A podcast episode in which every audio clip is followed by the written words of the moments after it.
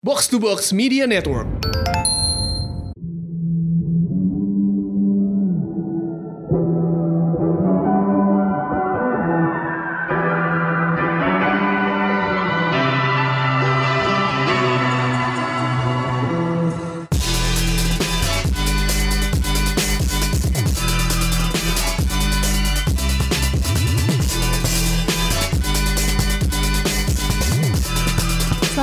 Showbox Podcast, ada gue Lisa. Dan gua Angga. Dan minggu ini kita bakal ngomongin review film Mama Mama Jagoan, Jagoan. Seru ya judulnya aja udah gimana Judulnya- gitu. Gimana? Menurut lo judulnya kece gak sih? Kece banget sih. Mama Mama Jagoan walaupun ketika gue nonton tuh ada em, eh, Widiawati yang menyapa penonton sebelum film Oh ya? mulai heeh. Itu di mana lu Di Plaza Senayan. Oh oke. Dan dia bilang "Eh, ini filmnya nenek-nenek Film nenek-nenek ya Jadi sebenarnya bukan mama-mama lagi. Eh, sebelum kita ngomongin film terbarunya si di Saleh ini, kita ngomongin dulu nih nggak seminggu terakhir ini eh, kita nonton apa aja. Eh, kalau gue, eh, gue akhirnya menyempatkan nonton Fantas- Fantastic Beasts: The Crimes of eh, Grindelwald. Sama Eh, itu sebenarnya itu kan film keduanya dari seri apa Fantastic Beasts ya. mhm. Nah, gue ini eh, suka banget sama Harry Potter. Harry Potter tuh kayak fandom utama gue. Lu baca juga berarti Gue baca novelnya? banget Oh, dari oke. dari dulu ketika gue eh, SMA tuh gue baca banget buku-buku Harry Potter ini Hmm. dan gue bahkan sempat gue inget banget ya mau ujian akhir biologi tuh malamnya gue malah baca Harry Potter and the Goblet of Fire karena itu baru keluar di Gramedia. Gimana nih? Ulangin dulu ujian biologi Terus lu. ujian gue terancam. Terancam punah tuh kayaknya jadi anak IPS lo ya? Jadilah gue masuk kelas IPS 2 Hai anak-anak lab school. Jadi eh, tapi gue suka banget sama Bahkan ya sebenarnya yang mengenalkan gue ke yang ke hal yang namanya podcast itu sebenarnya anak-anak Harry Potter, fans-fans Harry Potter. Karena, Karena? dulu itu Oke. ada fansnya itu ada yang bikin podcast namanya MuggleNet.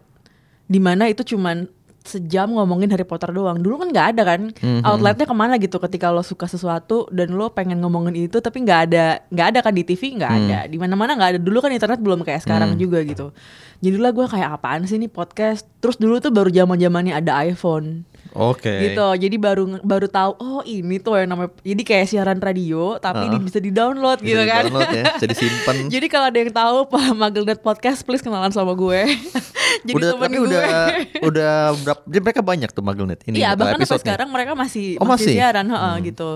Eh, cuman dulu bahkan founder eh, podcastnya itu yang namanya Andrew Sims, eh, dia bahkan udah bikin media sendiri sekarang, Hmm. namanya Hypable gitu.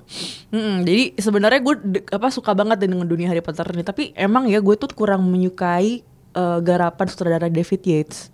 Jadi menurut gue film Harry Potter tuh kan yang dua yang pertama yang ngedirect Chris Columbus, which is Yeah. emang dia buat sutradara buat film anak-anak. Jadi banget emang ya. itu buat sebagai intro Heeh. pas gitu kan kayak oke ini masih kecil-kecil gitu Sudah beranjak dewasa. Eh, beranjak remaja ya. Yang ketiga gong banget dong Alfonso Cuarón dan itu emang ya. sampai sekarang itu film terbaik Harry Potter menurut gue. Mhm. Jadi eh, setelah Alfonso of course setelah dia bikin itu dia nggak mau bikin Harry Potter lagi kan dan dia bikin yang lain-lain dan pada akhirnya dia bikin Gravity. Which Iya. is Gravity sebenarnya produsernya David Heyman yang Hmm. juga mem- yang meng- apa dia tuh nggak secure hak tayang hak bikin film Harry Potter dari di tahun 99. Oh, jadi oke. eh, jadi emang si David Heyman sama Alfonso Cuarón ini mereka juga udah dua kali partneran. Cuma sayangnya emang nggak di Harry Potter aja gitu ya. Oh, Oke. Mm-mm. Nah terus eh, mulailah eh, masuk David Yates. Gue nggak tahu film dia, dia cuma pernah bikin film sekali sebelum Harry Potter. Drama loh sebelumnya dia. Eh, iya dan gue nggak tahu belum pernah nonton yang itu. Tapi film-film Harry Potter dia menurut gue datar aja gitu. Terlalu banyak, terlalu lama, da- terlalu datar dan gue nggak menikmati. Klimaksnya tuh menurut gue nggak kebayar gitu. Ketika lo nonton filmnya, mendingan baca bukunya Hmm. gitu. Dan itu di Fantastic Beasts juga sama, apalagi ketika skenario nya ditulis sama J.K. Rowling lagi gitu. Menurut gue J.K. Rowling emang udah bagus sih novelnya Novel aja, aja sih. gitu ya. Karena ketika nonton filmnya kerasa sih ini tuh sebenarnya eh, dia berusaha naruh-naruh ada clues. Kalau lo baca bukunya kan itu clues dan homage-nya tuh di mana-mana Oh, gitu. gitu. Ah. Jadi ketika lo baca buku ke-5, ke-6, ke-7 lo akan kayak oh ini tuh yang dimaksud di buku pertama, kedua, ketiga gitu Hmm. kira-kira. Dan di filmnya tuh kayaknya dia berusaha melakukan hal yang sama gitu. Tapi gue agak-agak aduh it doesn't work for me gitu. Jadi gue agak-agak aduh ini bosen banget apalagi di bagian tengahnya itu menurut gue bosen banget gitu. Gue nggak tahu lo udah nonton apa belum tuh. Gua jujur aja Fantasy Beasts dua-duanya belum nonton. Nggak tertarik ya? belum aja sih kayaknya tapi gue selalu li- lihat trailernya sih gue nggak nggak nggak pernah kelewatan nonton trailer cuma belum belum pernah sempet nonton aja. Mungkin nanti deh gue cepetin nonton dulu yang pertama baru nonton yang kedua di bioskop. Masih Iya. ada kan di bioskop. Masih sih kayaknya masih cukup lama. Tapi emang ya kalau penulis itu penulis novel ketika akhirnya dia nulis skenario, Hmm. dia sering kali susah melepaskan kebiasaan dia menulis di novel yang panjang ber Gue nggak tahu deh ada nggak sih contoh macam. kasus penulis novel yang sukses juga menulis eh, skrip. Gue Hmm. belum sempet riset dan nggak ada yang apa doesn't ring a bell sampai sekarang siapa ya? Gue sering denger selentingan-selentingan, cuman off the record aja deh nanti ya. Gak berani gue ngomongin di sini. Eh, iya gitu, tapi gue suka banget ketika eh, walaupun agak membosan, pasti membosankan banget buat gue, tapi gue seneng ketika ngelihat Jude Law jadi Dumbledore. Eh, itu itu menarik itu sih kayaknya ya. gua agak-agak terbayar lah gue bayar Law tiket ya. buat nonton ini kayak oke boleh lah. Dan Terus dia ada bagus Hogwarts acting-nya. juga, oke lah oke gitu. Oh. Dan ada Hogwarts juga gitu ya. Iya, Jadi gue Hogwarts ya. cukup merasa oke ini kayak this is the magic world that I know. Jadi gue lumayan oke ini bagian ininya gue suka, tapi kebanyakan gak sukanya nggak gimana dong jadinya. Fantastic Beasts yang pertama emang gak ada Hogwarts-nya? Eh enggak. Oh. Jadi gue eh ya gitu deh agak ya memang petualangannya si Newt Scamander ini yang diperankan sama Eddie Redmayne ini gitu. Oke, gitu. Itu eh, pendapat gue tentang Tapi gue harus eh, nonton gak nih? Tentang Fantastic Beasts. Ah, I think you can skip it. Oh, gitu. Mungkin nanti kalau ada di TV Gue ngikutin sih padahal serial Harry Potter yang 8 film pertama yang, itu gue yang nonton filmnya banget. lo nonton semua. Nonton semua gue. Iya, iya, iya. Penasaran juga sih. Mungkin kalau yang belum pernah nonton film Harry Potter terus nonton ini malah bingung kayaknya. Oh. I don't see how it's gonna work for people Karena ini kan yang bertahun-tahun uh-uh. sebelum kisah Iya, Harry Potter kan. uh-uh. Dan gue tuh pernah baca novel J.K. Rowling juga yang The Yang- Casual Vacancy yang Ah. dia tulis tan awalnya dia nulisnya pakai nama samaran gitu, laki- nama cowok gitu kan. Itu pun gue bosen gitu loh. Jadi gue juga sebenarnya agak-agak jadi eh, oke emang dia bagusnya Harry Potter doang apa gimana? Dan dia udah kaya juga sih Harry Potter. Iya, tapi dia masih mau berkarya gitu kan dengan bikin skrip Harry Potter ini. Gitu. Kalau lo baru nonton apa nih gak? Eh, baru nonton Rough Break the Internet. Ya. Ini yang sequelnya Wreck-It Iya, Ralph Wreck-It ya. Gue suka banget by the way yang pertama. Iya, ya. itu Tapi belum film- sempet yang keduanya nih. Film yang sebenarnya buat anak-anak generasi kelahiran 80-an dan besar di, di tahun 90-an itu film yang membangkitkan memori sih karena kan Hmm. dulu kita apalagi kalau cowok gitu ya Iya. eh, sering bolos kadang suka bo- sering sih kadang-kadang suka bolos sekolah cuma buat main itu video game di tempat tempat iya, arcade iya, gitu iya, kan iya. kayak koin segala macam dan ini kan salah satu permainan itu kan Hmm. dan di ini melanjutkan kisah dari film pertamanya yang kalau sekarang tuh kisahnya pokoknya intinya sederhana aja si eh, Ralph dan Penelope ini harus masuk ke dunia internet karena si arcade gamenya si Penelope itu setirnya itu rusak Hmm. dan produsennya tuh udah nggak ada, udah bangkrut lah tuh pabriknya. Jadi pas dicek oh ternyata ada di eBay yang jualan. Ya, mereka ternyata harus masuk ke internet demi membeli satu setir itu doang gitu dan untuk perjalanan masuk ke internet itu sendiri dan mereka harus membeli itu banyak banget rintangannya. Menarik banget sih film ini karena kayak mem- memperlihatkan gimana Disney selalu berhasil Disney dan Pixar gitu ya selalu berhasil gimana lu menggambarkan sebuah dunia yang tidak yang dunia benda sebenarnya itu benda Iya. cuman dipersonifikasikan jadi hal-hal yang imajinatif gitu kan dan internet itu yang tadinya kita nggak bisa bayangkan seperti apa isinya gitu ini bisa dibaya- bisa diperlihatkan secara luar biasa sih sama si siapa si Raf film Rough Breaks di internet ini gitu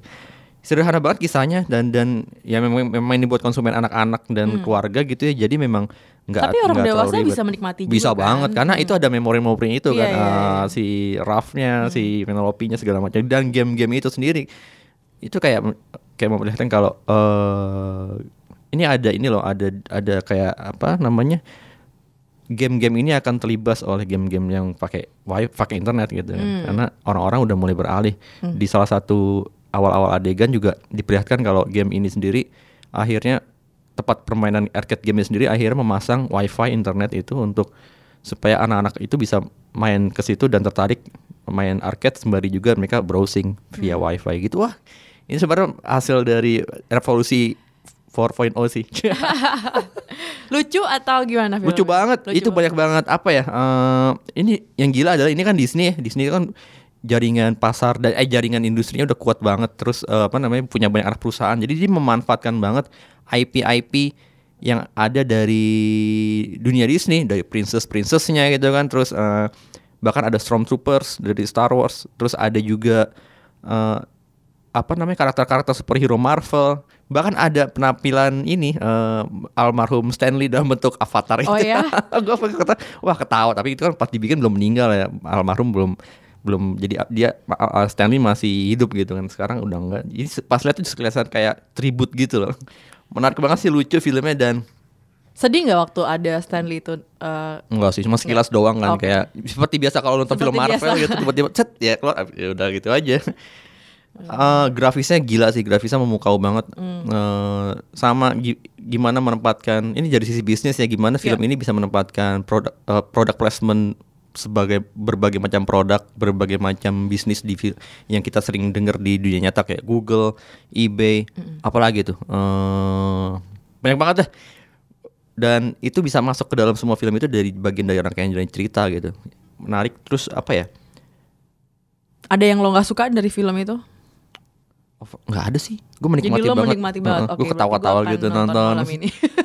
sama satu sih yang yang jadi jadi catatan gue ketika si gue selalu nonton film-film Disney ataupun Hmm. Pixar gitu ya mereka tuh kayak sering banget eh, bukan sering sih eh, sebagian filmnya tuh kayak mencerminkan ini loh pola pikir industrial lu kalau perhatiin film beberapa film dia tuh kayak eh, Toy Story Monster Oke. Inc Mm-mm. Inside Out, Cars, sampai yang sekarang nih eh, apa namanya Brave Break Internet itu selalu menempatkan karakter-karakter utamanya ini dalam hal dunia bekerja. Hmm. Monster Inc itu udah dua jilid kan selalu di, di pabrik gitu kan. Terus kalau di Inside Out juga pabrik juga sebenarnya pabrik mimpi kan. Nah sekarang nih di di film Rough Break di Rough Break di internet ini mereka juga bekerja sebenarnya kan bekerja sebagai Hmm. uh, uh, fig- apa figur-figur dalam video game itu dan akhirnya mereka masuk internet dan di situ juga semua orang bekerja gitu. Gue mikir-mikir ini Hmm. Jadi ini apa? Ada ada ada sorotan terhadap kultur iya ini kayak Amerika ya bang. bekerja gitu. ha-ha. kultur Amerika banget kan Wah, ya campur antara white collar dan blue collar gitu Iya. kan dan gue sering juga nonton film-film animasi Jepang kayak Ghibli Studio kayak Hayao Miyazaki itu kan kalau mereka kan di- beda banget kan kalau cara pikir yang tercermin dalam ceritanya si film animasi Jepang ini lebih ke nilai-nilai eh, bangsanya nilai budayanya juga norma-norma yang berlaku di masyarakat bahkan ngomongin memori segala macam dan sering kali surrealis kan kalau filmnya Pixar kan enggak eh Iya. Disney kan enggak sangat realistis gitu kan The American Dream The gitu American ya. Dream. Ya kira-kira. bener tuh di American Dreams banget kan. Tapi emang jago banget sih kalau Amerika eh apa Disney ini mencer- mem- mem- memvisualisasikan imajinasi itu itu Hmm. gila banget sih. Oke, gue akan nonton Wreck-It Ralph yang kedua ini secepatnya. Banget itu harus nonton lo. Eh, next gue Ajak gitu lo, ajak keponakan lo tuh. Iya, tapi dia tuh belum bisa nonton film. Emang berapa sih? Umur 3 tahun. Masih, Oh, tiga tahun ya? Masih lasak ke mana-mana gitu. Belum, Susah, belum susah. bisa duduk sambil menikmati gitu belum belum. Gue pikir udah lima tahun, enam tahun gitu belum. ya? Eh, ya, gue abis itu eh, gue juga udah Nonton nonton, apa lagi? Robin Hood. Oh gimana tuh Eh, film? Filmnya Tiger, eh, eh, Taron Egerton. Ah, gue bosen. Serius kayaknya kalau nonton gue belum nonton sih cuma lihat kalau lihat trailernya kayaknya Iya. iya, seru banget gitu kan. Ya, menurut gue nggak ada yang baru aja sih di film ini. Menurut gue ya, jadi kayak oh it's just another uh, uang yang rich white man terus jadi kayak savior. Aduh gue bosen banget, apalagi karakter si Marionnya juga ya gitu-gitu aja, cuma jadi enabler buat orang-orang di sekitarnya gitu loh, nggak ada arc-nya sendiri. Terus uh, terus juga musuhnya kan si siapa tuh si sheriffnya itu sebenarnya bagus kan diperankan oleh Ben Mendelsohn, tapi Hmm. gue ya gitu lah one dimensional gimana gitu kan dan ini settingnya kan cerita lagi perang salib terus si Oh iya masih sama ya. si Taron Egerton ini sebagai Robin tuh dia jadi eh, perang apa sih jadi apa Prajurit. jadi prajurit eh, salib ini terus dia kembali terus Hmm, ya seperti kayaknya semua Hmm. orang udah familiar kan dengan dengan cerita itu sebenarnya gitu nah nggak tahu kenapa tapi itu it- itu tuh ter, gue nonton ini tuh bosen aja gitu. Heeh. Gue menurut gue Taronnya cukup keren dengan aksi-aksi memanahnya Robin Hood itu cukup kayak oke lah, di, boleh lah gitu ya. Lebih kekinian ya, ah, pakai CGI ya. ah. tapi nggak tahu the whole story-nya aja udah gitu kayak tiba-tiba si Little John kan Robin Hood itu Ah. punya eh, kayak tangan kanannya namanya Little John gitu ya.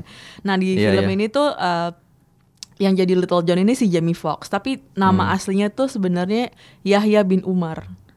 Which is seorang ekonom muslim yang ada di yang lahir di Cordoba terus dia emang pindah ke Afrika Oh, gitu oh, dan dia jadi- bikin kitab 40 juz eh, di, Af- di di Afrika itu yang ngebahas tentang hukum pasar gitu segala macam. Oh, ada pembaruan ya dalam Iya, karakternya. Gue ya? tidak mengerti kenapa kenapa Kenapa ini- sebegitu? Ada kenapa backstory-nya? Kenapa backstory-nya Little John jadi ekonom gini? Mungkin karena perang salib itu kah gue nggak ngerti Kalau gitu versi kan. dulu yang film Kevin Costner tahun 90 itu kan ya memang dia dari seorang muslim juga kan. Ada ada salah satu seorang Tapi muslim emang juga. Yahya juga. Kayaknya bukan Yahya deh. bin Umar. Nah terus yang bikin gue ilfeel tuh ketika ada remark antara si karakternya si eh, Taron Egerton sebagai Robin ketika dia tahu namanya Yahya bin Umar tuh kayak hah? Yahya gimana tuh? Dia kayak kesusahan ngomongnya. Terus si karakternya Jamie Foxx bilang it's John for you dia bilang gitu. Terus kayak kayak iya sih. Cuma maksud gue kayak zaman sekarang ada orang kulit putih mau, mau- mau- kayak bikin apa sih nama asing jadi bercandaan tuh kayaknya udah lewat gitu loh masanya gue kayak eh, kayaknya lo harus usaha aja sih biar lo bisa ngomong namanya. Kayak ya udah gitu ngerti gak sih? Dia itu kayak it rubs me the wrong way aja. Terus kan kayak nggak bosen. Jadi gue biasa aja dengan film Fi- Robin film itu emang tapi lama durasinya. Ah, ser- ya men- hampir dua jaman ya hampir dua jaman ya. Oh. cukup lama juga sih cukup kayak aduh ini kapan ya kelarnya? Kalau si Taron Egerton oke.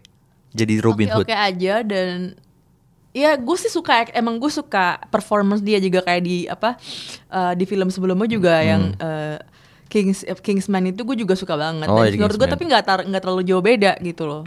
Makan justru yang agak-agak menarik di sini si Jamie Dornan ya kan. Kenapa Oke. dia jadi si Will Scarlet yang sebenarnya harusnya tuh kan kayak eh, pro apa timnya si Robin Hood juga kan, Ah. timnya Merryman-nya si Robin Hood juga gitu. loh. Jadi nggak tahu ya, gue agak bosen aja sih menurut gue film ini gitu. Tapi gue nggak tahu kalau mungkin eh, lu suka film-film action, mana mau mana. Biasanya gitu. gue kalau nonton film kayak gini tuh cuma buat ngilangin ini aja sih penat penat sih lah. Iya. Udah nggak perlu lagi mikir gimana gimana. Kalau gue gue soalnya gue gue ngeliat trailernya ini Robin Hood yang baru ini, Hmm. gue entah kenapa gue mengingatkan gue pada film-filmnya Guy Ritchie. Visu- Cepet gitu kan visual, iya gak Hmm. Nah, sih?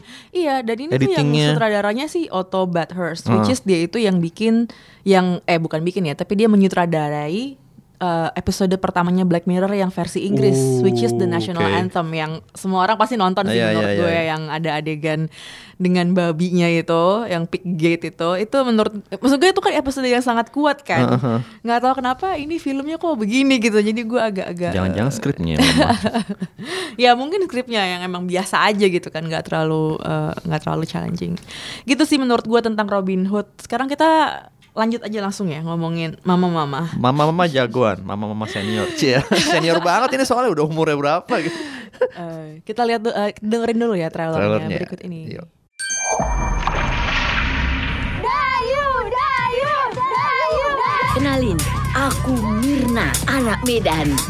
Itu Dayu, anak Bali. Hasnah, anak Bandung. Jangan tergantung sama orang. Ban pecah aja panik. Kalau soal lebar, emang Hasna jauh lebih lebar dari kau gini. Enak aja lebar-lebar. Gua teh udah turun dua setengah kilo. Muka gua lebih tirus.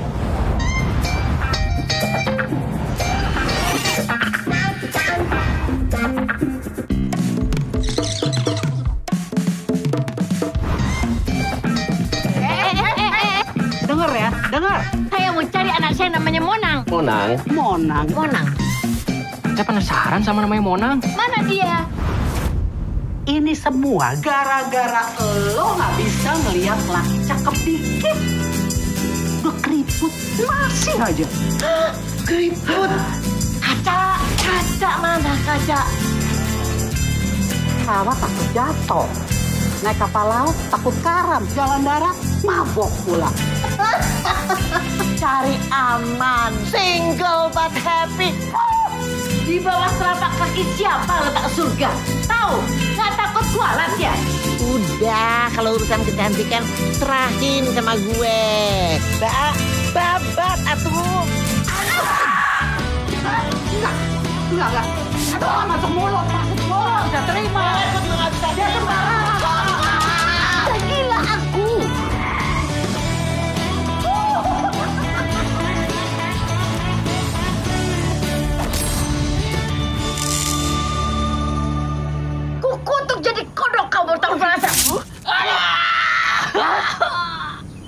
Semangat. Nah, kebayang nggak tuh kalau abis denger trailernya, filmnya kayak apa kira-kira tuh? Komedi ya. gue bacain dulu sinopsisnya. Boleh, Jadi boleh. cerita di ini yang ada di website 21 ya. Eh, Mirna yang suaminya baru meninggal mengalami depresi. Semangatnya baru muncul ketika menerima kartu pos dari Monang. Anak laki-lakinya sudah setahun tidak pulang karena bersih tegang dengan sang ayah. Ditemani dua sahabatnya, Dayu dan Hasnah, Mirna memutuskan untuk mencari Monang di Bali, yang merupakan satu-satunya petunjuk dari kartu pos tanpa alamat tersebut. Setibanya di Bali, ternyata nggak mudah mencari Monang. Dalam proses pencarian, mereka justru terlibat dengan berbagai komplikasi dan kejadian lucu. Mulai dari Hasnah yang takut terbang, pengalaman pertama coba bikini wax, Dayu yang bertemu lagi dengan cinta lamanya, sampai mereka Aduh. justru berakhir dan terlibat pertengkaran satu sama lain. Berhasilkah Mirna menemukan Monang? Bagaimana nasib persahabatan yang sudah terjalin selama puluhan tahun ini? Ah, tuh. Bisa ya bersahabat sampai puluhan tahun gitu ya. Iya. Jalan-jalan terus lagi. Nah ini diperankan oleh Widiawati, Nini Alkarim, dan Ratna Ra- Riantiarno. Waduh, senior-senior semua tuh jagoan-jagoan semua sih actingnya emang. Gimana nggak lo? eh, lo nonton ini di mana? Gimana kondisi penonton di bioskop itu ketika lo nonton? Jadi tuh tadinya gue datang ke lu kan di Blok M Square. Tadi Iya. gue berharap itu film itu ada. Gue nggak lihat di jadwal di 21 Cineplex sebelumnya kan. Eh, Jadi gue datang berharap itu film itu ada jam 7 malam kan. Hmm. Iya. Show ketiga Nggak biasanya. lupa kalau jam 7 itu slot buat anak-anak muda Iya, ya. ternyata nggak ada sialan. Terus gue ngapain? Gue nonton akhirnya gue nonton Robin Hood dulu kan. Eh Robin Hood apa? Rough Break di internet. Abis Hmm. itu baru nonton Mama Mama Jagoan jam 21.25 Eh, Gue seperti biasa gue agak takut nonton malam takut ketiduran. Iya. Filmnya bagus segimanapun kalau gue capek gue capek aja ketiduran. Iya, Tapi gue nggak sih. Untungnya gue nggak ketiduran. Eh, penontonnya sayangnya nggak banyak-banyak banget. Mungkin Hmm. karena udah terlalu malam kali ya. Dan memang filmnya bukan buat konsumsi anak-anak muda gitu ya ceritanya. Eh, Iya. Dari posternya kelihatan itu orang-orang tua semua. Walaupun Iya. ini film komedi. Gimana nih? Lu mau nanya gue tentang Eh, opini gue langsung? Boleh, boleh. Apa pendapat lo? Enggak, gue sebenarnya pengen berbagi juga kalau gue nonton di Plaza Senayan. Beda tuh. Itu gimana tuh? Dengan segerombolan emak-emak yang Oh, kayaknya oh, bahkan nggak tahu caranya nyari tempat duduk di bioskop gitu loh. Jadi kayak mereka datang terus beli apa sih ambil tiket, terus kayak ah lalalala terus mereka cuma foto-foto sama teman-temannya gitu kan. Tapi banyak, Terus berapa- yang kayak kita duduk di mana? Aduh nggak tahu duduk di mana. Terus kayak lama banget untuk nyari tempat duduk gitu kan. Jadi gue lucu banget sampai gue WhatsApp nyokap gue yang mah tahu nggak aku lagi nonton film ini isinya ibu-ibu semua yang bahkan nggak tahu nyari tempat Biar duduk. biasa datang ke bioskop Iya, ya. memang eh, menurut gue ajaib bisa ada film ini nggak di bioskop karena Aha. lo tahu kan bioskop kita kan sangat mengutamakan penonton anak-anak Muda, muda, bener. gitu eh, film-film remaja terus yang dewasa pun yang levelnya yang mungkin yang 30-an eh, 40 ke bawah lah ya jadi kalau yang ada ini kan 50 tahun ke atas bisa nggak kita bilang 5 tahun ke atas Iya, bener, kan? bener. jadi emang itu yang datang ya segituan semua umur ya kan jadi menurut gue ini kayak wah ini suatu pemandangan yang sangat beda itu aja dulu ya menurut gue eh, mau gue omongin Dan itu gitu. eh, apa namanya? Mungkin aja di itu dia dia dulu penggemarnya Widiawati, Widiawati, Nini Alkarim, iya Ratna betul. Yantarno, ya. Mm-mm. Tapi gimana menurut? Kalau gue di bioskop di Blok M Square justru anak muda semua pas Nah. nonton itu. Ya. Ya semua sih ketawa. Ada sekitar 8 orang 10 orang itu sih ketawa-ketawa aja. Menurut gua filmnya ya kita harus kalau sebelum ngomongin film Mama Jagoan kayaknya gua harus ngomongin gua harus cerita dulu tentang Sidi Saleh gitu ya. Iya silakan silakan. Sidi itu kan eh, besar, jualah besar. Dia lulusan IKJ. Kayaknya satu angkatan sama Edwin deh. Terus dia juga sering berkolaborasi awalnya sama Edwin untuk bikin film-film pendek. Eh, tapi kalau Edwin jadi direkturnya, Sidi itu sinematografer yang penata kamera. Hmm. Kayak film-film Edwin yang pertama kayak Dayang Sumbi Perempuan Dikawini Anjing, Iya. Kara Anak Sebatang Pohon, A Iya. Very Boring Conversation, Trip to the Wound. Eh, lalu dia juga bikin film, dia jadi penata kamera jadi film-film panjang kayak Merah Itu Cinta yang membuat si Sidi dapat nominasi FFI jadi sinematografer terbaik. Lalu juga dia juga jadi penata kamera di The Bee Gees. Dia juga jadi penata kamera film Edwin film panjang Edwin pertama Babi Buta yang ingin terbang dan juga jadi film jadi penata kamera di film panjang keduanya Edwin Postcard Postcard from the Zoo. Nah, yang menarik adalah ketika si CD ini bikin film pendek yang p- ada dia seingat gue ada tiga film pendek yang sangat membekas di gua adalah eh, apa namanya S- Fitri lalu ada Full Moon yang masuk ke dalam Belki si omnibus Belki Bolang, Belki tahun 2010 dan yang terakhir Mariam yang menang di Venice kan. Iya. jadi film terbaik. Ketiganya itu kalau ngelihat eh, dia sebagai director, penulis dan sinematografer juga itu punya kekhasan tuh dari sinematografi. Khas banget dia bermain-main dengan eh, ekspresi bermain dengan bermain-main Hmm. dengan latar gitu-gitu kan dari karakter utama udah jelas karakter utamanya kebanyakan udah dibilang semuanya perempuan yang Hmm. menunjukkan kekuatan perempuan menghadapi desakan-desakan eh, lingkungan dan desakan dalam pribadinya dia sendiri Ya. dan udah bisa dibilang tiga film ini sangat kental dengan nuansa religiusitas walaupun memang tidak terlalu ngomongin tentang isu-isu agama cuman Hmm. kelihatan banget karakter-karakter si perempuan ini dihadapkan dengan kondisi yang eh, saat itu eh, sangat kental dengan nuansa-nuansa keagamaan kayak di Ya. film Fitri itu sendiri si karakter PSK-nya itu Hmm. dia ingin pulang kampung karena ingin merayakan Lebaran. Dan kalau di film Full Moon eh, du- sepasang suami istri eh, naik taksi itu salah satu supir taksi itu kan dia juga berkering kota, kotanya sedang merayakan kalau nggak salah tahun baru gitu kalau nggak salah. Hmm. Jadi ada ada hari-hari besar. Nah, nah di film Maryam ini lebih gila lagi. Di film Maryam si tokoh Maryam ini sendiri kan kerja di satu eh, ru- satu rumah yang satu keluarga yang keluarga Nasrani kan dan eh, dia harus menemani majikannya yang anak anak majikannya yang agak kelainan mental itu untuk eh, datang misa ya. Iya. di malam apa misa Natal kan. Karena tapi Maryam sendiri kan berjilbab dan dia apa namanya eh, agama Muslim eh, Islam kan dia nemenin mau gak mau menemenin ke dalam gereja dan dia mengubah tampilannya seperti Itu itu banget. gila sih itu gue ketika itu super ada sih adegan itu satu gue nonton tuh gue lupa di mana apa di Java apa di mana ya pokoknya semua orang itu ketawa ketika dia mengganti gaya jilbabnya Iya. jadi kayak suster-suster Iya. Loh, tapi kalau gue gak ketawa lo gue terenyuh lo gue iya sedih maksud tapi gue gue paham pesan yang ingin disampaikan bahwa ini tuh eh, pakaian gitu loh Mm, mm, mm, pakaian dan ini maknanya lo yang ngasih ke pakaian ini pakaian ini cuma sebentar sekedar pakaian Iya, gitu iya, kan iya. kira-kira dan itu bisa sedemikian rupa langsung Iya. di berubah gitu kan iya Hmm. itu menarik sih dan eh apa namanya di filmnya akhirnya ketika CD bikin film eh Mama Jagoan ini masih kelihatan tuh pola-pola dari segi cerita gitu ya karakter utamanya perempuan yang walaupun sekarang udah tua-tua nih ya senior senior Iya. udah nenek-nenek tapi dia masih punya kekuatan untuk eh, apa ya lebih dari laki-laki gitu Iya. jadi CD kayak punya kayak tetap menga- mengasih masih ber, masih konsisten menampilkan karakter-karakter seperti ini. Tapi gue belum nonton film Pa- Paikau ya, Hmm. yang film pertama film panjang pertama Edwin apakah masih eh Edwin lagi CD apakah Hmm. masih seperti ini atau enggak gue nggak tahu sih. Hmm. Nah itu sih catatan utama gue dari CD sebenarnya eh, gimana karakter si perempuan dalam film-film CD termasuk yang sekarang ini yang Mama Jagoan masih tampil dengan kuat gitu. Kalau Jadi, nonton gak sih kalau- Paikau? Nonton, tapi gue mau nanya lo dulu si yang jadi menurut lo si mama-mama jagoan ini gimana?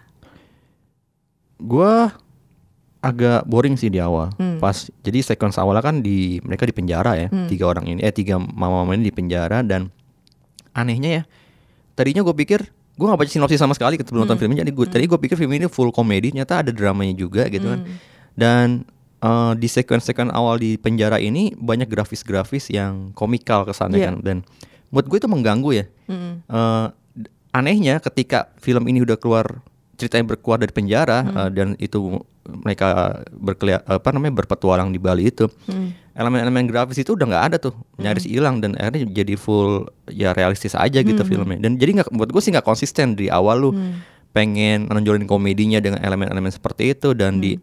semakin ke sini komedinya tetap kerasa tetap menonjol Hmm. cuman dramanya juga jadi mulai meng- mulai punya porsi tapi dari segi grafis itu nggak konsisten sih Hmm. satu hal juga sih yang mengganggu dari segi teknis gue merasa aspek rasio film ini tuh terlalu sempit gitu ada satu shot di dalam penjara Hmm. Oh iya, yang setuju. ketika Iya, iya. ya kan ada out- sedikit out of frame tuh Iya. si tokoh Mirna ini kan Mirna apa ya apa Hasna gitu padahal mereka sedang berdiskusi dan sedang berdebat itu terjadi lagi di dalam kamar gue bingung antara mungkin antara memang aspek rasionya awalnya nggak ya seperti ini tapi berubah di akhir-akhir pas editing atau memang masalah blocking dari saudara aja sih yang kurang dari kurang perhitungan gitu.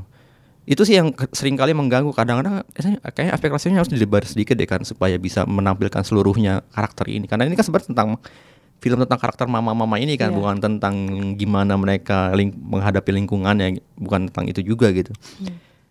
Itu sih eh, selebihnya gue menikmati banget acting tiga orang mama-mama ini. Gila sih men- apa ya eh, Widiawati yang Iya. bisa seperti itu ya bisa tomboy tomboy ya. Nini Al Karim dan Mbak eh, Tante Ratna sih. Untuk alasan-alasan tadi lo bilang soal kayak woman driven stories gitu kan itu gue setuju banget dan itu kayaknya kenapa gue kayak film ini sangat memenangkan hati gue menurut gue ya. Aha. Jadi kayak gue nggak pernah nih ngelihat film Indonesia tentang kayak ibu-ibu yang iya bener, kayaknya jarang sih. ibu-ibu yang udah usianya segini dengan segala kehebohan mereka gitu ya eh, dan maksudnya dari segi situ aja tuh gue udah yang kayak antara terharu seneng tapi gimana gitu loh ngerti gak ketika nonton tuh kayak kayak "Hah, inget nyokap gue Iya bener bener, gitu. inget nyokap gue Nyokap gue juga ribet gitu kalau mau pergi ke mana-mana kan heboh banget bawaannya dan menurut gue kalau gue kalau eh, tadi kan Angga udah ngomongin film pendeknya CD gitu ya Ah. kalau gue eh, mungkin akan sebut sedikit tentang si Pai Kau Nah itu gitu gimana ya. ya, gue belum nonton Menurut gue ini kan dengan adanya dia dengan dia bikin Pai Kau dan terus dia juga bikin mama-mama jagoan ini tetap eh, menurut gue dia konsistensi merepresentasikan cerita-cerita yang kurang terangkat di sinema Indonesia. Gitu Oh, kalau yang oke. si Pai Kau kan dia en- keluarga etnis Cina gitu kan. Ah. Eh, walaupun gue sempet agak ngerasa ini dia mau mendobrak mendobrak stereotip keluarga Cina atau emang atau melanggengkan atau gimana gitu itu sempet agak-agak jadi pertanyaan buat gue gitu. Tapi kalau yang di mama-mama jagoan ini gue kayaknya all all in buat apa pun yang si ditaruh di layar gitu loh. Uh-huh. Kayak gue Iya, gue iya. suka aja gitu loh. Walaupun ketika di Paikau tuh gue agak-agak terganggu dengan dialognya sangat kaku. Walaupun menurut gue itu mungkin karena aktor kali ya. Kayak Oh, kemampuan acting kayaknya iya, gara-gara emang. itu. Kalau di sini kayaknya itu ada ada ada suatu ciri khas tersendiri itu dengan dialog-dialog di filmnya eh, di film Paikau dengan dengan di film Mama Mama. Tapi karena yang di film kedua ini aktornya Widiawati ini nih Al Karim sama Ratna Rihantiarno itu lebih mengalir menurut gue. Lebih bisa gue nikmatin di situnya. Chemistry-nya udah dapet sih ya tiga kalau yang di Paiko tuh berjarak banget dengan gue. Gue tuh ngerasa banget ini tuh sesuatu di depan gue. Gue nggak bisa masuk nih. Gue nggak bisa immerse pengalaman gue nonton Hmm. Itu. Tapi kalau yang di uh, mama-mama ini gue gue sangat menikmati gitu nggak gitu. Mungkin dari cara dialognya itu aja sih gitu loh. Tapi kalau dari segi filmnya nanti kita akan bahas lebih lanjut di sesi Boleh spoiler gitu. Cuman iya sih gue ya nggak sih film older woman uh, Jarang generasi Widiawati gitu kan. Kalau gue tuh sedih sih kadang-kadang yang kayak gitu tuh cuman jadi karakter ibu di cerita anak muda gitu. Karakter ya paling Jadi karakter punya ibu kan penting gitu selalu perannya nurturing segala macem dan eh, apa yang ada di hidup mereka tuh nggak ada yang dieksplor gitu. Sedangkan Hmm. ini sangat mengeksplor cerita-cerita di luar kewajiban mereka sebagai ibu, di luar peran mereka sebagai istri gitu. Ini benar-benar mereka bersahabat bareng jalan jalan ke Bali dan apa yang terjadi di Bali itu karena karakter-karakter yang beda-beda ini kan gitu. Jadi menurut gue ya ini sebenarnya walaupun jelas dibuat buat ya maksudnya eh, perempuan yang segenerasi dengan eh, Widiawati gitu ya karena itu ibu-ibu di belakang gue segerombolan gak, tuh? gak berhenti ketawa sepanjang Oh. film apa pun yang terjadi tuh yang walaupun detil-detil kecil tuh mereka ketawa Itu kayak kayak bercerminkan mereka ya? Iya mereka. Jadi menurut gue tuh sangat apa ya itu mereka bisa relate banget dan itu menurut gue tanda kesuksesan sebuah film ya. Ketika penonton itu yang Dap- kayak oh, oh, oke. dapat nih bahasanya ya. sesuai dengan mereka. Kan kalau gue nontonnya astaga ini rempong banget. Cuman ya emang begitu kan. Emang begitulah kenyataannya dunia mama-mama. Dunia mama-mama gitu loh. Nah. apa ya? Gue tadi mau lanjutin omongan Iya. Lisa. Eh, Gue pas nonton film ini gue mengingatkan gue satu film tahun lalu, eh, Sweet Twenty. ya Ini El, ini El Karim sama ada Widiawati juga. Jadi itu kan ada remake dari film Korea laris juga kan Miss Iya. Granny. gimana itu Ya sama tentang mama-mama yang udah jompo dan itu kan agak-agak magis ceritanya. Jadi kan mereka tiba-tiba si tokoh Nini El Karim ini jadi muda lagi gitu kan. oke Cuman emang sebagian nggak nyampe sebagian sih. Mungkin tiga sepertiga dari film uh, Sweet Twenty ini memang menceritakan tentang gimana orang tua orang tua itu berinteraksi di panti jompo gitu. Cuman mem- ya memang kalau dibandingkan dengan mama jagoan jauh sih. Ini porsi mereka lebih satu-satunya porsinya memang luas banget di film ini gitu. Nggak banyak sih emang film Indonesia yang menampilkan karakter-karakter uh, orang tua. Apalagi pasca reformasi ya paling ada mencari hilal. Itu pun dipadu-padankan sama tokoh anaknya kan. Iya. itu laki-laki tua gitu. Kalau ini kan yang perempuan-perempuan tua apa ya? Paling ya itu kemarin. Sweet Twenty kalau di luar kan banyak banget ya. Iya. kalau di Hollywood ada Something Gotta Give terus ada apa lagi tuh? Ada Space Cowboys. Banyak lah banyak lebih kita. banyak. Hmm. kita nggak ada. Gitu. Eh Oke. satu lagi acting sih, actingnya iya sih. Gue tapi gue sempat ngalamin kayak merasa lihat actingnya Nini El Karim di awal-awal pas di adegan di penjara itu kayak kurang ini loh, kayak masih mengantisipasi gitu. Kan karena biasanya kalau acting itu kan aksi, aksi reaksi kan. Iya.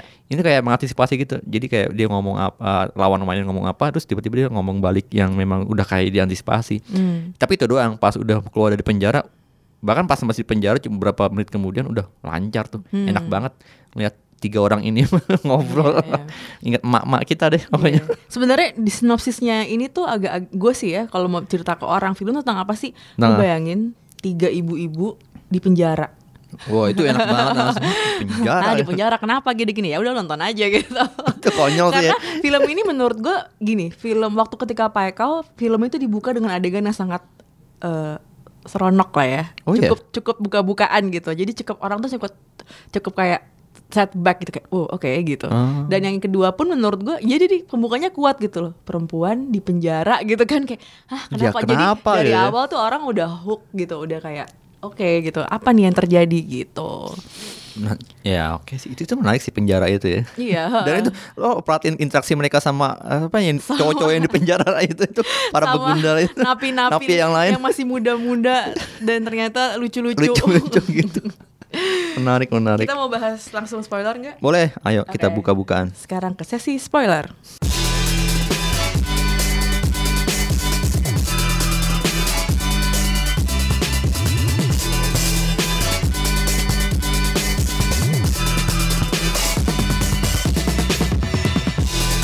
Nah, nggak. Sekarang kita bahas spoiler dari mama-mama jagoan.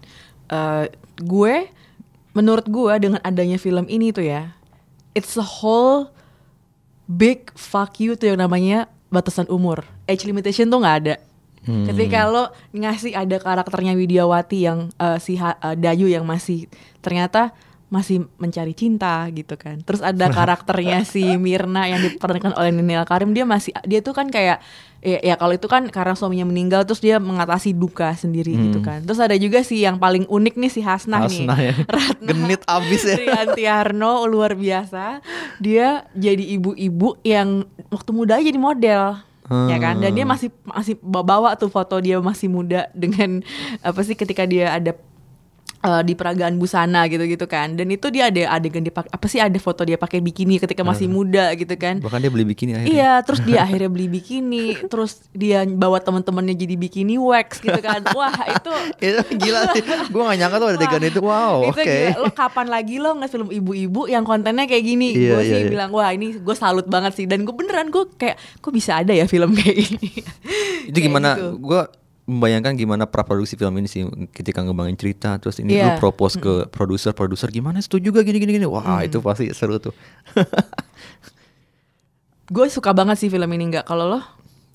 ya cuk suka uh, dengan beberapa catatan tadi ya. Dan dan itu yang menarik adalah uh, ya itu tadi adegan yang gue paling tidak menyangka tuh adegan ayo ah, aku punya kejutan nih buat kalian si si Hatok Wasna ini apa pagi-pagi gue pikir mau mau jalan-jalan ke mana nggak taunya mau Ke spa, ya terus pijat Gue awalnya ngeliat terus spa gue yang kayak that's predictable gitu Oke, kan tapi kayak kalau perempuan jalan ya kalau dia kalau itu ya paling ke spa pijat gitu kan. Tapi ternyata bikini wax gila nggak? Itu lo harus situ. lo harus ada di teater ketika gue nonton itu. Oh, itu gimana tuh ibu-ibu di belakang lo? Semuanya ketawa. Apalagi kan dia bilang babat aja gitu. yang pasti mbak-mbak spanya bilang wow lebat goblok itu itu sadis banget tuh Wah, babat aja gitu kan. Jadi itu benar-benar wah semua ibu-ibu ketawa. Apalagi ada montage, bukannya montage tapi kayak tiga, Dia- tiga dia- close dia up pecah mereka gitu. dipecah. Terus ekspresinya kesakitan Iya. gitu kan. Gue nggak kebayang syutingnya kayak apa sih itu. itu kayak mungkin Sidi ketawa-tawa juga kali ya gue jadi bisa jadi Sidi gue mikir eh eh, bayangkan eh, kalian di wax gimana ekspresinya gue nggak tahu sih tiga orang aktif senior ini pernah pernah melakukan itu atau enggak jadi mereka bisa membayangkan atau enggak gitu Terus eh, banyak kan adegan-adegan kayak gitu sih nggak yang menurut gue ketika si eh gue suka banget ketika mereka dipisah sih karakter ini. yang akhirnya sa- mereka harus Eh, pergi yang sendiri-sendiri ya ada satu lagi ngedate, satu lagi belanja, Ya. terus satu istirahat di hotel, Hotel. aja gitu kan. Itu menurut gue eh gimana ya? kayak relaksasi gitu gak sih Iya. lu pisah sementara buat menemukan Iya apa dan situ yang bener-bener karakternya tuh sama masing-masing berkembang sen- dengan Iya, sendirinya iya. gitu loh. Jadi nggak stuck dengan bertiga aja ketika lo di awalnya udah berantem mulu Hmm. nih kan. Sebenarnya tuh adegan berantem tuh gue ada yang kayak aduh udah dong berantem ya. Iya, Karena berantem emak-emak gitu loh Terus yang tipenya. yang yang yang menengahi si po- polisi. Udah.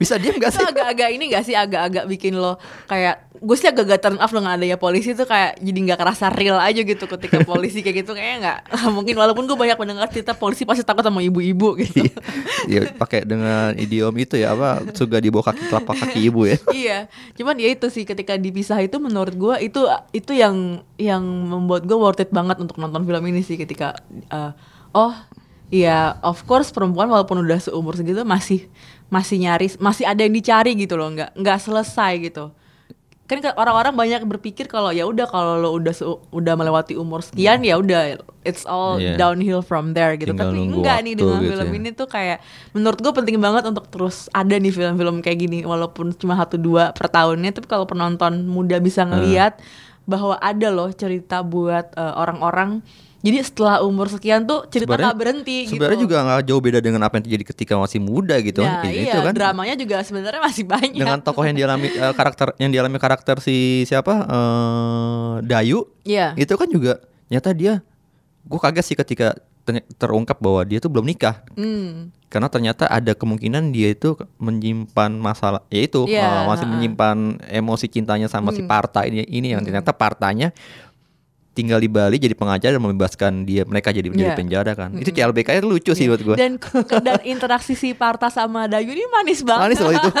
Eh, gue gemes tetap liatnya. elegan, nggak Iya. nggak nggak cup Karena apa nggak kelihatan. kebayang kan kalau orang-orang yang Udah umur segitu. 50 gitu gimana PDKT-nya Iya. ya? Ya nggak sih kayak cheesy cheesy. Ngerti gak Ya, sih kayak jatuhnya jadi jatuh jatuh jadi dibikin sama saudara biasanya agak klise-klise gitu kan. Nah, Kisi-kisi iya, ini kan ini enggak ya. Ini real aja Ini gitu real kayak yang si Dayunya galak dan si Partanya yang kayak goda-godain Iya. tapi suka kan Iya, kayak tapi- gitu-gitu. jadi lo nonton juga lo jadi relax gitu nggak nggak kenceng juga gitu nontonnya. Untungnya dua penggambaran dua karakter ini si Parta sama si Dayu ini kelihatan Hmm. enggak jadi gambar seperti tante-tante yang udah tua gitu yang bersanggul gitu kan. Maksudnya dia tetap karakter misalnya anak muda gitu kan ya, dan jalan. Eh kita ngopi. Hmm. Dengan ya. rambutnya yang acak-acakan terus Iya, iya. cuman pakai ka- kemeja flanel Iya. terus pakai celana jeans pokoknya Terus di apa di kedinginan ditar diselamatin jaketnya gitu itu kan Iya. itu ya gentleman banget sih. Iya. Apalagi ya?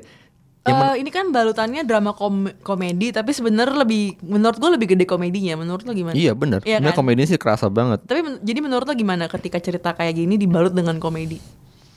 Tricky sih sebenarnya menurut Hmm. gue ya. Eh, apalagi ini kisah yang itu udah karakter yang kita sering nggak bukan kita bukan sering kita, karakter yang jarang kita lihat di bioskop Iya. dan eh, mengemas karakter udah tua gini dan eh, dihadapkan kepada konflik-konflik lalu juga ada dramanya ada ada komedinya Eh, tricky gimana supaya penonton-penonton muda yang di bawah umur mereka ini bisa tetap relate dengan dramanya tapi juga ada ada ada ada ada komedinya. Dan menurut gue sih akhirnya memang ada beberapa bagian eh, drama di film ini nggak kegarap kayak Hmm, Monang. Ya gue setuju. Monang itu anak anaknya yang dicari-cari ini eh sama si tiga mama-mama ini kan akhirnya datang tiba-tiba aja gitu kan Iya. secara kebetulan muncul pagi-pagi bertemu dengan tante Hasna ini dan akhirnya mereka bertemu lah ditemukan lah sama si ibunya si si siapa si Mirna ini dan nggak ada tuh emosi kenapa gue nggak merasakan kenapa si si Monang ini Perlu dicari. perlu dicari. Terus pas ada adegan di kolam renang sama si eh, Mirna cerita kalau dia si Monang ini agak menyesal menyesal karena tidak sempat ngomong dengan bapaknya yang berantem seperti Iya. setelah berantem dan bapaknya keburu meninggal. nggak ada gue nggak tahu nggak rasa emosi itu. Mm. Justru gue lebih merasa emosinya si Mirna karena ditinggal mati eh, suaminya gitu Iya. kan. Jadi ada beberapa bagian eh, emosi dalam drama emosi dan emosi dalam film nggak kegarap aja gitu. Karena koneksi antara karena kan si karakter Monang ini jadi penting karena dia yang Dia dicari yang sama ya. tiga perempuan Mm-mm, ini kan. Tapi eh, kita nggak dapet eh, nggak dapet modal buat berinvestasi Nah. secara emosi antara Monang dengan ya. ayahnya gitu kan. Mm-mm. Backstory-nya Gua untuk itu nggak diceritakan. Untuk bagian bagian dramanya agak-agak keteteran ya. Iya agak keteateran. Itu komedinya sih menarik banget sih. Itu gue mengharapkan ada, bener kata lu sih mengharapkan ada film-film kayak gini lagi Iya gitu kan. iya iya. Tapi mungkin nggak tahu ya drama atau komedi karena kalau kalau ada film orang tua jatuh cinta ya lo ingat film Amor nggak? Wah, ah, itu anjir itu mah. Itu- Walaupun genrenya beda banget ya of course ya. Aduh, pas Cuman- nonton terakhir-terakhirnya udah aduh. Cuman itu. Pedih banget. Ini film pedih banget sih. ya, Pedih tapi indah gitu ya. Gue agak berharap nanti oh, apa later on ada yang bikin sih Iya, yang kayak iya, iya. gitu buat yang di Indonesia. Iya kalau sering-sering kayak gini jadi stereotipikal sih nanti Iya. film drama eh film tentang orang tua jadinya dibikin lucu-lucuan aja Walaupun gitu. lo udah nonton ziarah belum sih? Udah, udah. Wah, oh iya ada ziarah ya BW Perubahan Negara ya. Luar biasa banget itu juga. Itu actingnya Iya. umur udah 95 tahun loh Ponco, itu iya. Gila Mbak Ponco ya. Makanya gue juga tertarik tuh untuk nonton film-filmnya BW yang lain. Cuman Iya, iya, lagi. sih, ada kan ternyata film-film yang itu dan ya kalau ziarah berani oh iya, di, lu di mention tadi ya ziarah berani di genre dramanya gitu Aha. kan. Dan itu juga ternyuh banget gitu, apalagi ketika reveal adegan kuburannya itu Iya ternyata gue kuburannya itu mewek semewek-meweknya. Iya. Itu pedih banget sih. Tapi dia tetap nerimo gitu ya bawa Iya, ibu-ibu iya, eh, nenek-nenek ini gitu kan. Hmm. Tapi kalau di antara tiga aktor ini nih nggak ada Rabidiawati, eh, Nini Alkarim dengan Ratna Rianti Arno, mana yang menurut lo paling eh, dominan Dominan. di ya Oh. di film ini? Di film Gue sih ngeliatnya Hasna ya. Iya sih. Iya sih? Kayaknya itu awal awalnya mungkin harusnya Widiawati gak sih?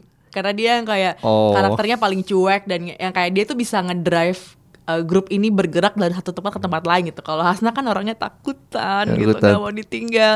Sementara si karakternya Mirna ini lebih karena dia lagi uh, grieving aja kan, dia lagi kebingungan aja gitu. Hmm. Jadi mungkin dia nggak nggak bisa dalam posisi itu kan. Jadi kayaknya gue awalnya gue ngelihat mungkin sebenarnya yang di set buat jadi penggeraknya ini si Widiawati. Si Cuma- Dayu ini ya? Nah, Dayu, tapi akhirnya Hasnah lah. Gue kalau lu mention tadi gue jadi inget gini jangan jangan ini seperti ini loh analoginya kayak kalau di dalam ADC Hasna ini kayak si Mili Nah, iya, iya. yang dia bikin ketawa-tawa heboh mungkin bisa gitu. dibilang Hasnah dan Darling. Ernest Prakasa mungkin bisa bikin filmnya.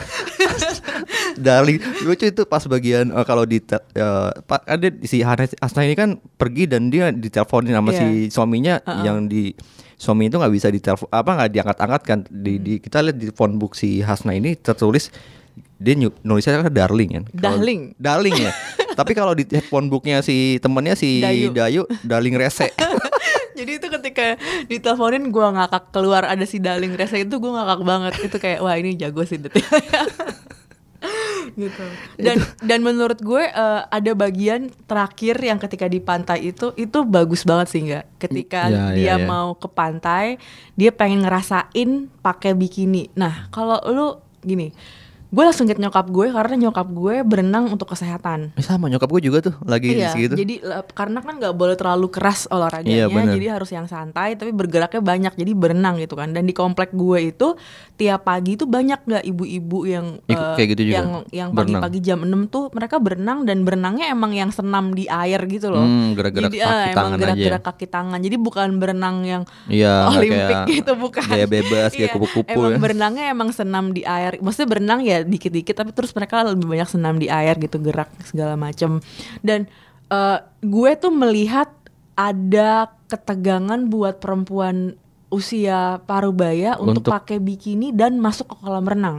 Terutama ketika kolam renangnya itu eh, unisex, ya, maksudnya all sex, Iya. bisa ada cowok, bisa ada cewek gitu kan. Itu pasti agak-agak eh, tegang dan ada beberapa teman-teman nyokap gue yang nggak mau lagi tuh eh, ke kolam renang karena untuk alasan agama gitu kan. Jadi ketika hal ini diangkat di film Mama Mama Jagoan tuh gue gue ngerasa kayak wah ini penting banget buat ad- adegan ini penting banget buat ada gitu dan gue setengah berharap ada tuh adegan si Hasnah berenang-renang di pantai gitu nggak cuma pakai bikini doang gitu. Oh tapi walaupun karakter dia kan digambarkan karena memang dia model kan. Jadi eh, buat karakternya Hasnah merasa nyaman di bikini itu penting buat Iya, gue iya, iya. gitu loh. Jadi ketika ada adegan itu akhirnya ada itu menurut gue bagus banget endingnya di dan itu kohesif ya karena kan Iya. didorong sama teman-temannya juga sama Iya, si karakter si Nadia Iya betul betul banget dan itu kan awalnya dia masih pakai kayak apa sih kardigan panjang Iya. gitu ya masih yang kayak malu-malu itu gemes banget dan gue agak gue antara gemes iya terharu iya jadi emosi gue campur aduk banget Aha. ketika adegan terakhir itu makanya gue yang kayak wah ini film bagus dan itulah ketika gue eh WhatsApp lo enggak kayak kita harus Mama-mama review jagoan. mama-mama jagoan aja ya gue juga akhirnya jadilah pas nonton podcast wah, ini oke. fokusnya mama-mama jagoan tadi kita mau bahas Robin Hood ya Tadinya kita mau bahas Robin Hood cuma kayak enggak sih sampah itu. gue males bahasnya. tapi gue penasaran gue pengen nonton Iya lo nonton aja. Eh, tapi satu hal sih eh, soal iya. tiga orang ini tiga Iya. karakter mama mama Mm-mm, ini gimana? menarik tadi lu bilang soal agama juga Mm-mm. Eh, ini ternyata masih ada ini sih masih yang tadi gue bilang soal CD dia punya Iya. concern soal agama. Ini kan di Betul. film ini tiga karakter perempuan ini dari agama berbeda kan? Iya. Asna Muslim, eh, Dayu orang eh, Hindu. Hindu. dan Mirna itu Nasrani, Nasrani ya. iya.